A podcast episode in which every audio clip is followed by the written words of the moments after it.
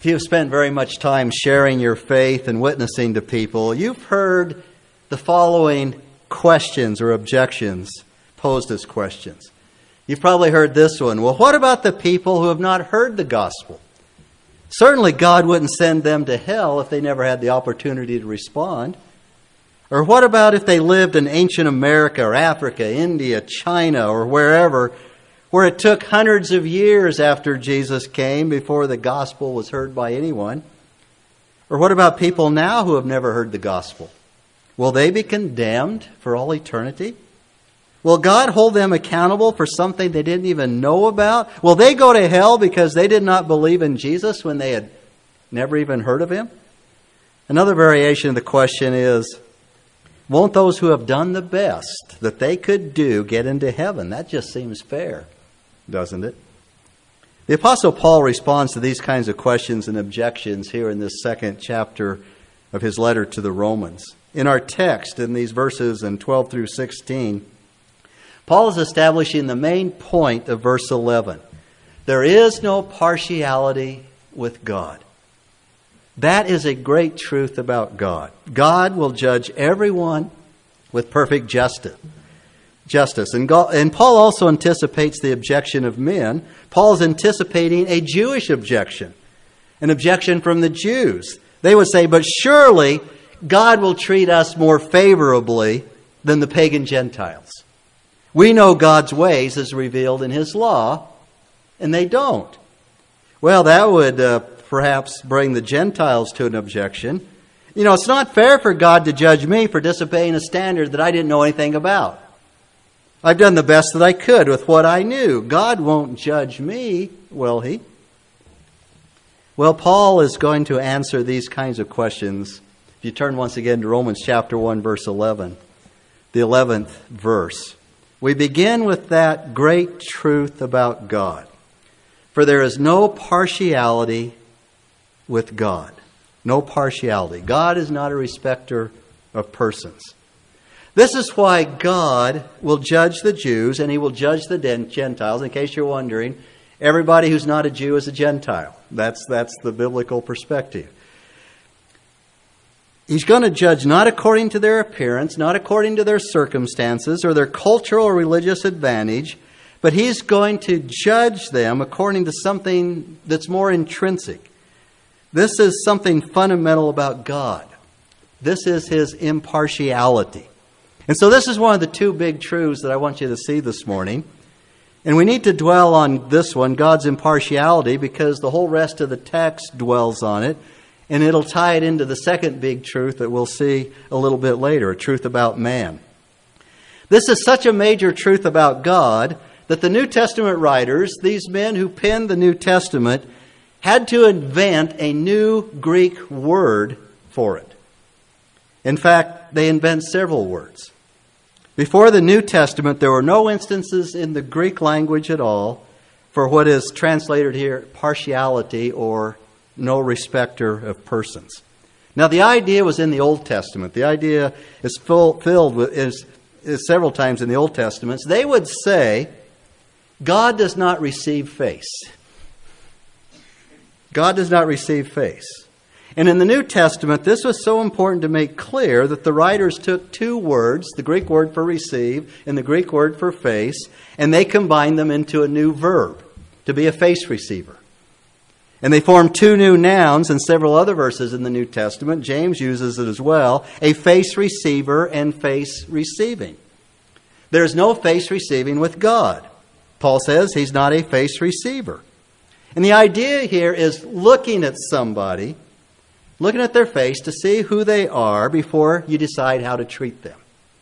You want to see who they are before you decide how to treat them. In the, in the ancient Near East, this was common when greeting a king or somebody important to bow your face low to the ground, and if the one greeted was accepting to you or he wanted to see who you are, sometimes he would lift your face lift the face of the one bowed down, and based on external appearances, based on who the person is, decide whether to accept him or not. How to treat him, how to accept him.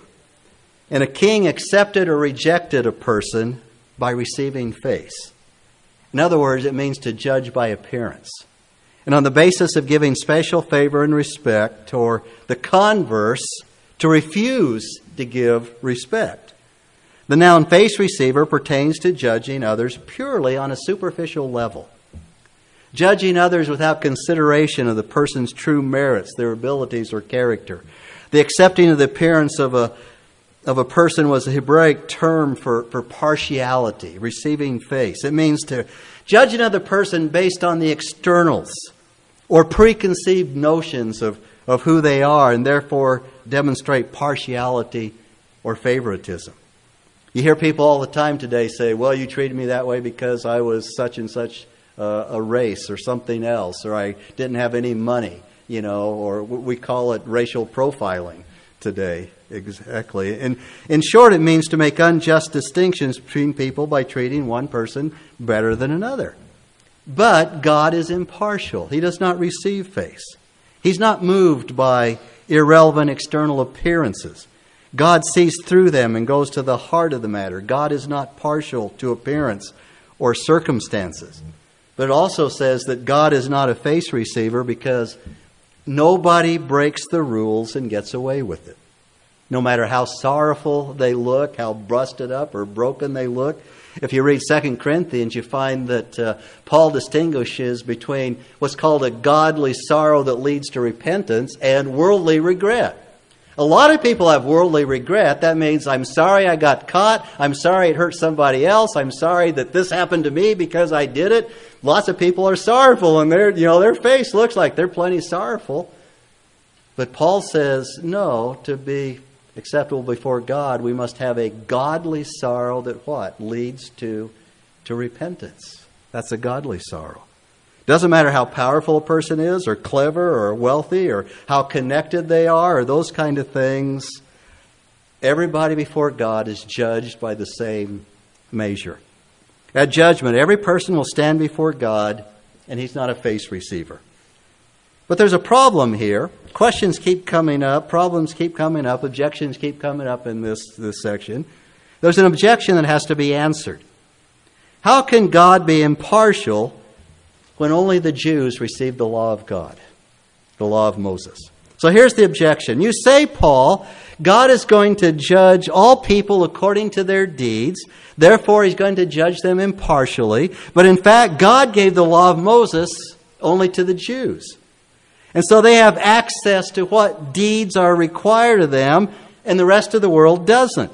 How can you say that God is impartial, will judge according to deeds, when He has only told one group of people in that tiny sliver of land called Israel what deeds they are and what they should do?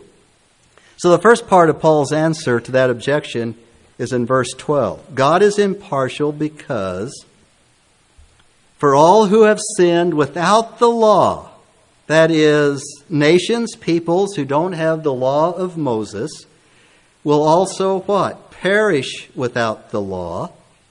And all who have sinned under the law, that is, those Jews who have the law of Moses, will be judged by the law. You see, this is a direct response to an objection. Well, all people don't have equal access to what they will be held accountable for. This is an objection that comes up in that critics use when we're trying to defend Christianity. They'll say, What about people who don't have the same access to the Bible that you have? And what's Paul's answers? He says, You're exactly right. You're exactly right. Different groups of people have different advantages when it comes to the amount of truth that God has revealed. But then he says, the judgment of God will not be partial to those who had access to more truth. It will be according to the truth that they do have.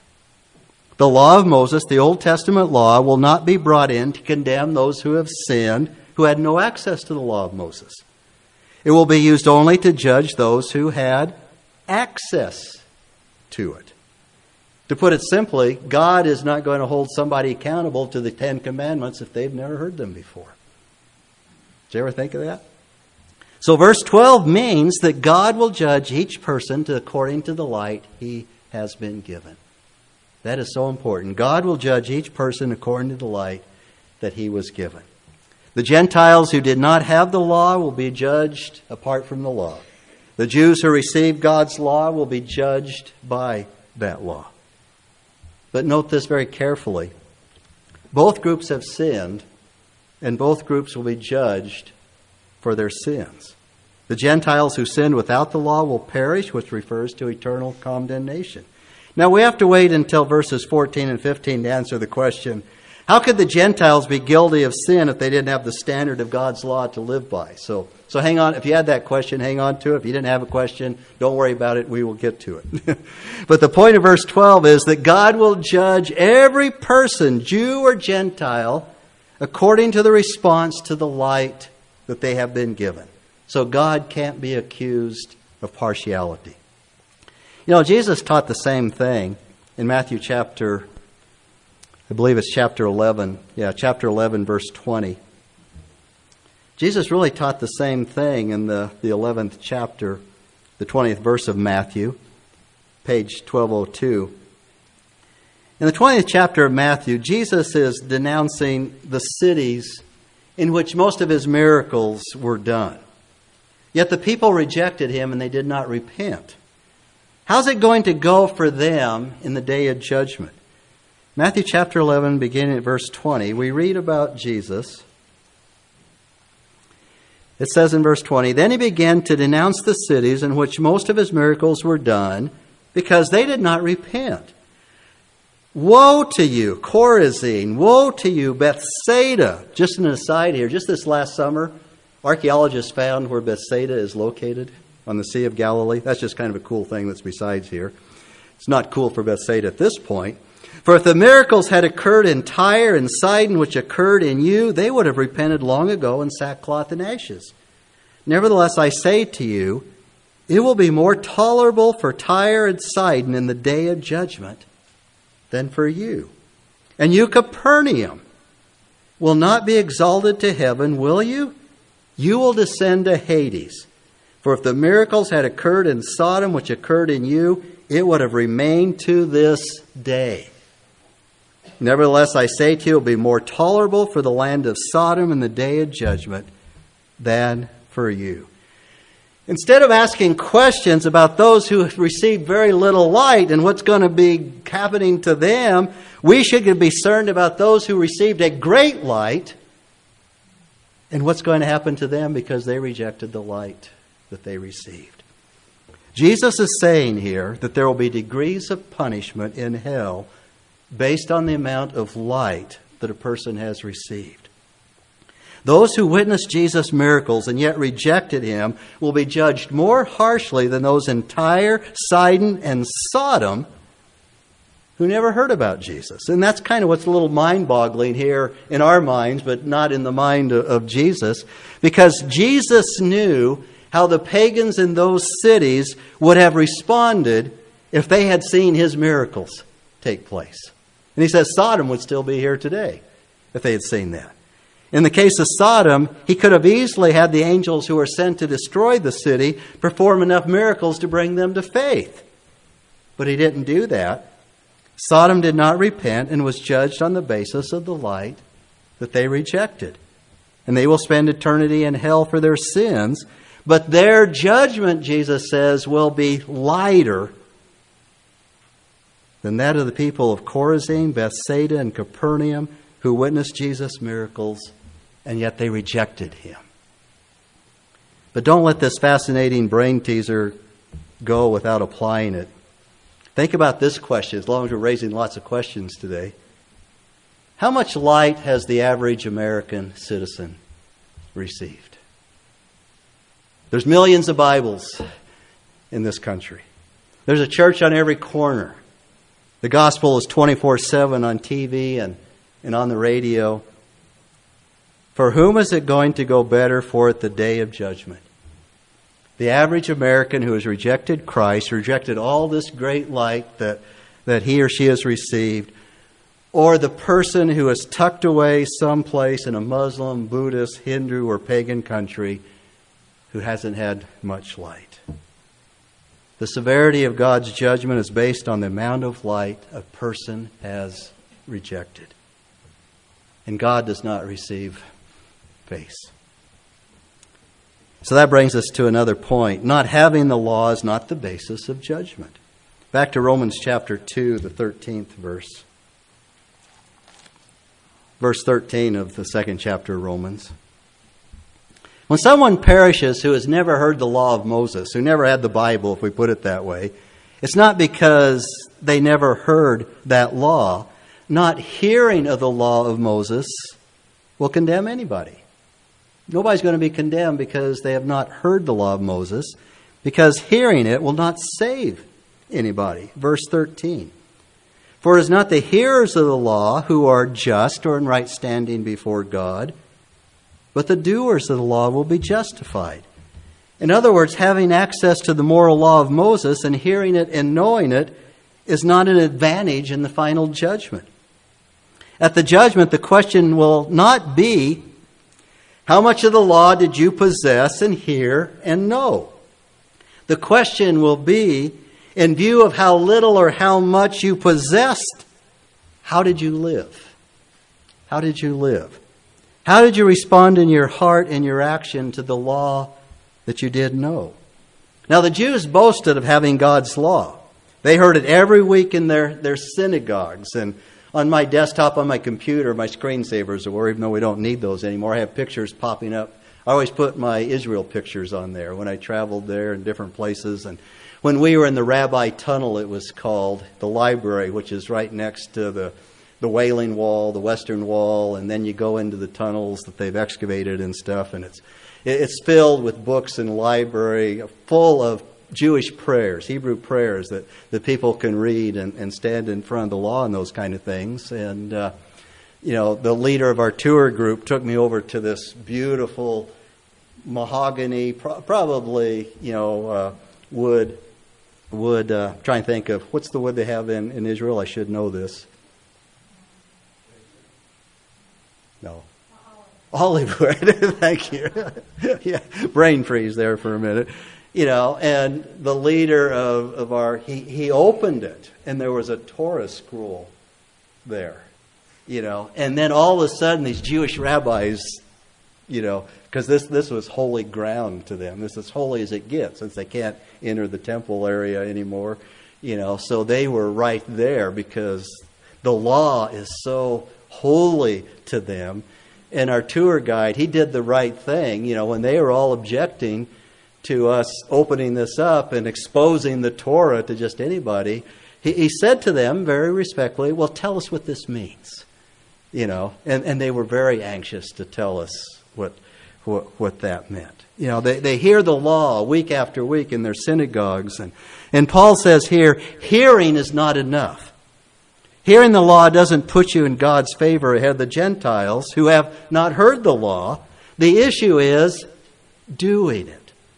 Only those who do God's law will be acquitted or justified on Judgment Day. Now, many Bible commentators understand Paul here to be speaking hypothetically because no one is able to keep God's law perfectly, right? And our salvation doesn't depend on keeping God's law. We don't earn salvation by works. Romans 3:20, which is the last verse in this long section says, "By the works of the law no flesh will be justified in his sight." No one will be in right standing before God by the works of the law. And, and Paul's argument in this lengthy section is coming up to Romans 3:23, where all have sinned and what? Fall short of the glory of God. We're all in need of God's saving grace through the gift of His Son, who died to redeem sinners who trust Him. No one will stand, have right standing before God by good works. But that is clear, but there are reasons to argue that's not what Paul is talking about here. He's not talking about hypothetical perfect, perfect obedience, which nobody can do, but rather he's talking about a direction of obedience a direction of obedience. Those who have been born of the Spirit, those who have received Jesus Christ as their Savior, a direction of obedience that they will practice consistently. Not perfectly, but it's going to be the direction of their life. And for one thing, this agrees with the uniform teaching of the Bible. God, that God will judge everyone impartially by his, by his works. A person's works reveal the reality of a person's faith. A person's works reveal the reality of their faith. Turn over to Ephesians chapter 2, verses 8 and 10.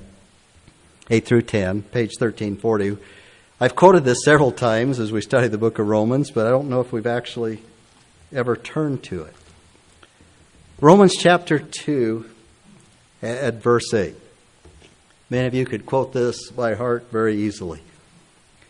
For by grace you have been saved through faith, that not of yourselves, it is the gift of God, not as a result of works that no one may boast. For we are his workmanship, created in Christ Jesus for what? For our good works which God prepared beforehand so that we would walk in them. Paul is not saying that a person earns justification, right standing before God by obedience. Rather, he's describing those who will be justified by God on Judgment Day. And these people have proven themselves that they are doers of the law. They obey God's word as a way of life. Not perfectly, but you know, I like Eugene Peterson's definition of discipleship. He says discipleship is a long obedience in the same direction. And that's what Paul is saying here. And there's good biblical examples of those who are doers of the law or doers of God's word. You don't need to turn to it, but Romans chapter 2, verses 26 and 27. Paul mentions the man who is physically uncircumcised but he keeps the requirements of God's law. And then he goes on in verses 28 and 29 to specify that he's not talking about outward observance of the law only, but rather obedience that comes from the heart. Obedience that comes from the heart.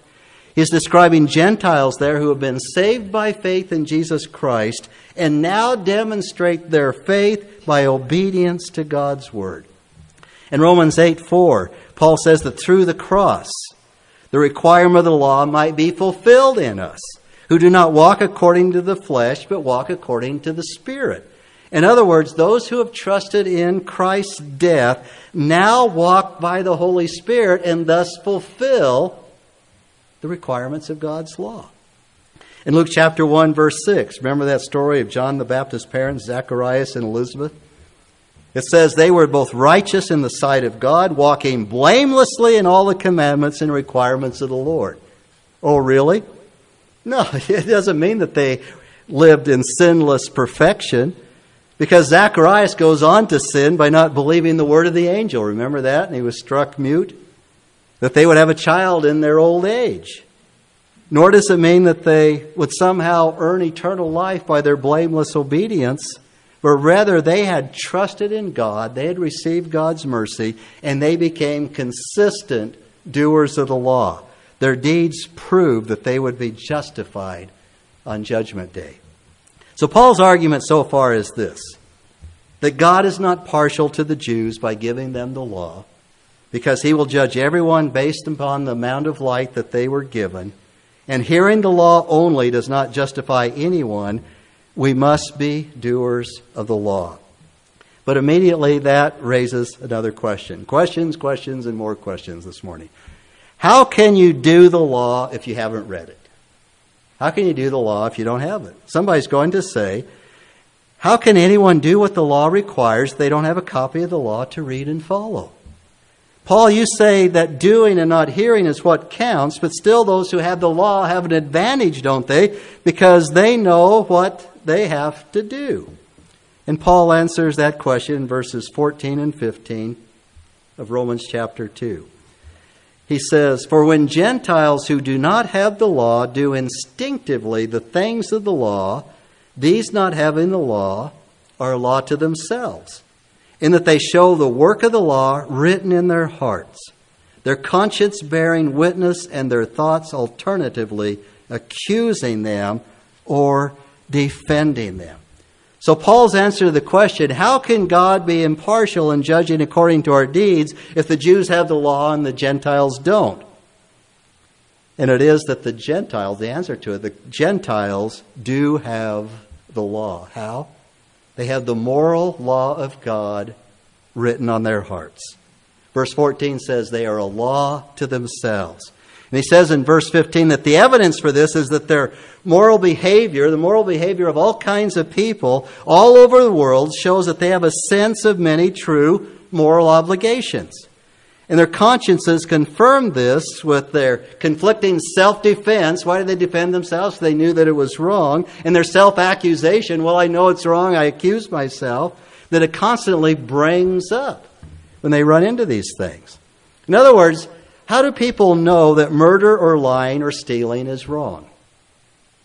And why does it bother them, or most of them, when they do something like that, or when somebody else does it? It's because God has written it on their hearts. And just the fact when people watch the news and see something that is wrong and they know that is wrong, it betrays the fact that they know that instinctively. They know right from wrong. And God will right, hold them accountable rightfully for that. And so this brings us to the second great truth in the passage. We saw a great truth about God that He is impartial. This is a great truth about man. The truth about man. All have the moral law of God on their hearts. All human beings have the moral law of God stamped in their hearts, in their being.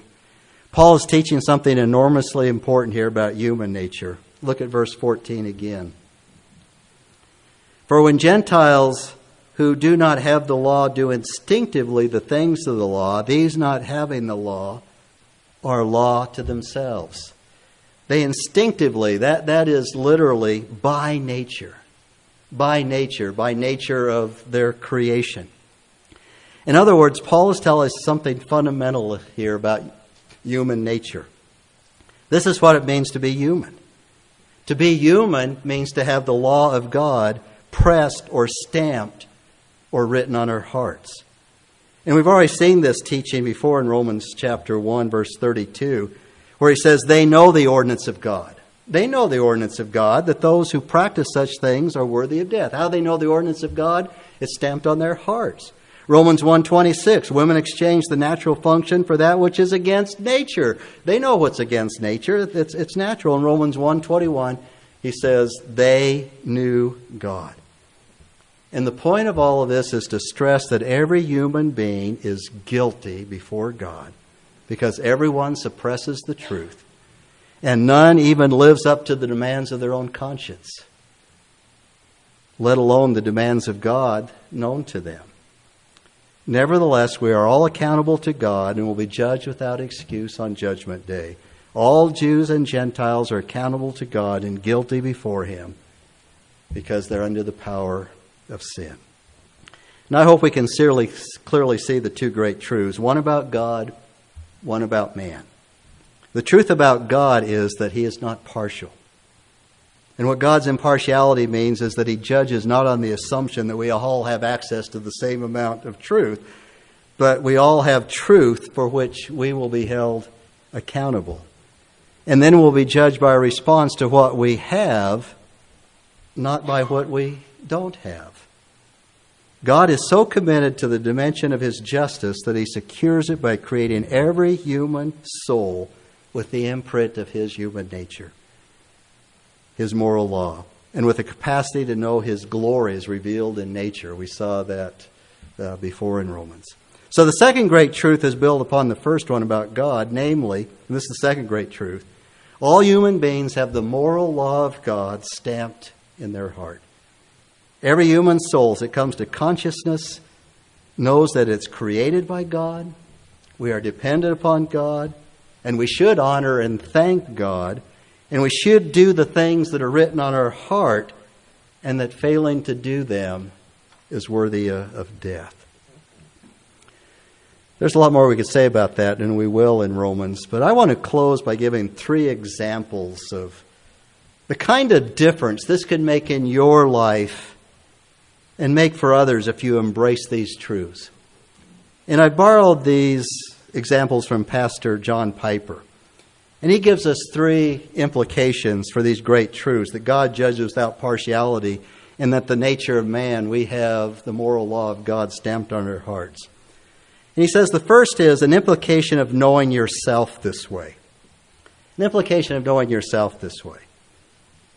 If God is impartial and judges by fixed standards that he has revealed, and as you know, that's not very popular today. People don't want to talk about absolute standards or absolute truth. It's always situation ethics and, you know, irrelevant truth or something. But if God is impartial and judges by fixed standards that he has revealed, and if you, in the depths of your human nature, as being created in the image of God, have the moral law of God stamped on your being, and now I'm talking basically to those of us who are believers in Jesus Christ, then to know this and embrace this will give a tremendous gravity and solidity and stability to your convictions. Your convictions about God, your convictions about truth, your convictions about right and wrong. You will see clearly that there are fixed truths.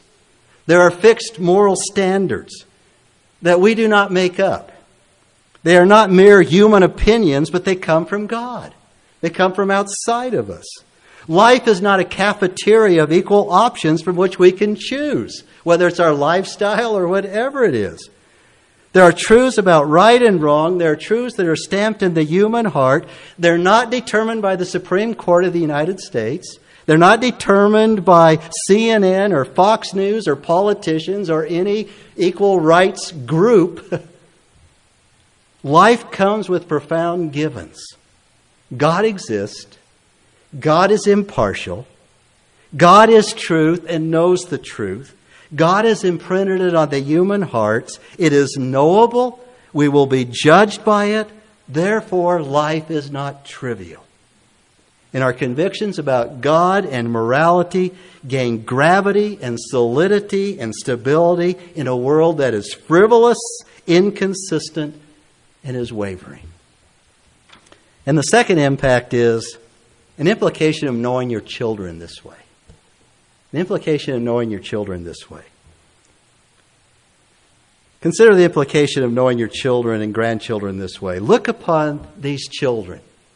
And if you want to look around and look at them, they are little beings whose souls God Himself created in His own image, and in, in whom He inscribed the law of God. Look at them as beings who are endowed like no other creatures with the capacity to know God and, in fact, will know God enough to perish by or enough to live by. Ponder as you look at children, you look at your grandchildren, you look at the children in this church who will be taught and nurtured. And here is a person who has been prepared specially to live according to goodness and truth. Here's a little being that is not to be taken for granted, not to be trifled with, not to be neglected, a being whose main purpose in the universe has been set by God. That he or she know God and know God's will through Jesus Christ. And to know your children this way will make you more serious about your parenting and grandparenting if we weren't serious enough with all they face today. It will make us more serious as a congregation and, and more serious about the glorious privilege and responsibility of joining God's inner work through our Sunday school and through our programs and as parents and grandparents of to bring these children up into Christ and make God known to them and make God loved by them. And finally, another implication. It's the implication of knowing others this way. Everyone you know at work or school or in the store or in the neighborhood has the law of God written on their hearts. Everyone you know knows the impartial God, whether they suppress that knowledge or not. They have it. They know their Creator at a profound level, and they know their duty at a profound level. God has dealt with them deeply before you ever came on the scene. God has gone before you and preparing them for Himself and His will. So here's the first sub implication. that's a word. An implication due to the implication. Therefore, we can be hopeful, extremely hopeful in evangelism, not minimizing the blinding effects of sin. But also, we can be not despairing that there's no point of connection that we can make with the person that you care about. There are points of connection deeper than you have ever dreamed. So you can speak the truth in love to a person, and God may be pleased to make that connection between what they know by nature and what you tell them from God's Word. What they know by nature and what you tell them from God's Word. And the last implication is this, and, and this is so important in a polarizing society where everybody's taking sides on one thing or the other. And, uh, you know, if, if you have studied American history and studied the Civil War, historians will say that the main cause of the Civil War was a lack of civility. They just didn't treat either civilly anymore, and so war was the only way to settle that, which, which you know, and so we, we, we live in a country that has a severe lack of civility. The way we talk about people, talk about others, the way the politicians talk about people, the way they insult one another, and then they want to get people fired because they were insulted back. There you go. but here's how it refers to this implication Beware of despising anyone. Beware of despising anyone. Don't be a face receiver in the negative regard. Every time you disapprove of somebody, who they are, whether it's a politician, a colleague, somebody at work, a church member, a leader of some kind, a person of another culture or race, remember that this person was created in the image of our God.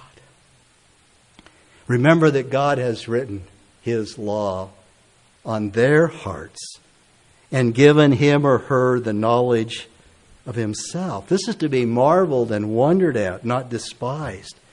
Human nature in the image of God, fallen and depraved as it is, should nonetheless, as John Piper has put it, spread the aroma of sanctity and reverence over all our repugnance or disagreement. There's an honor that belongs to man as man is created in God's image who wrote the law of God on our hearts. Shall we pray?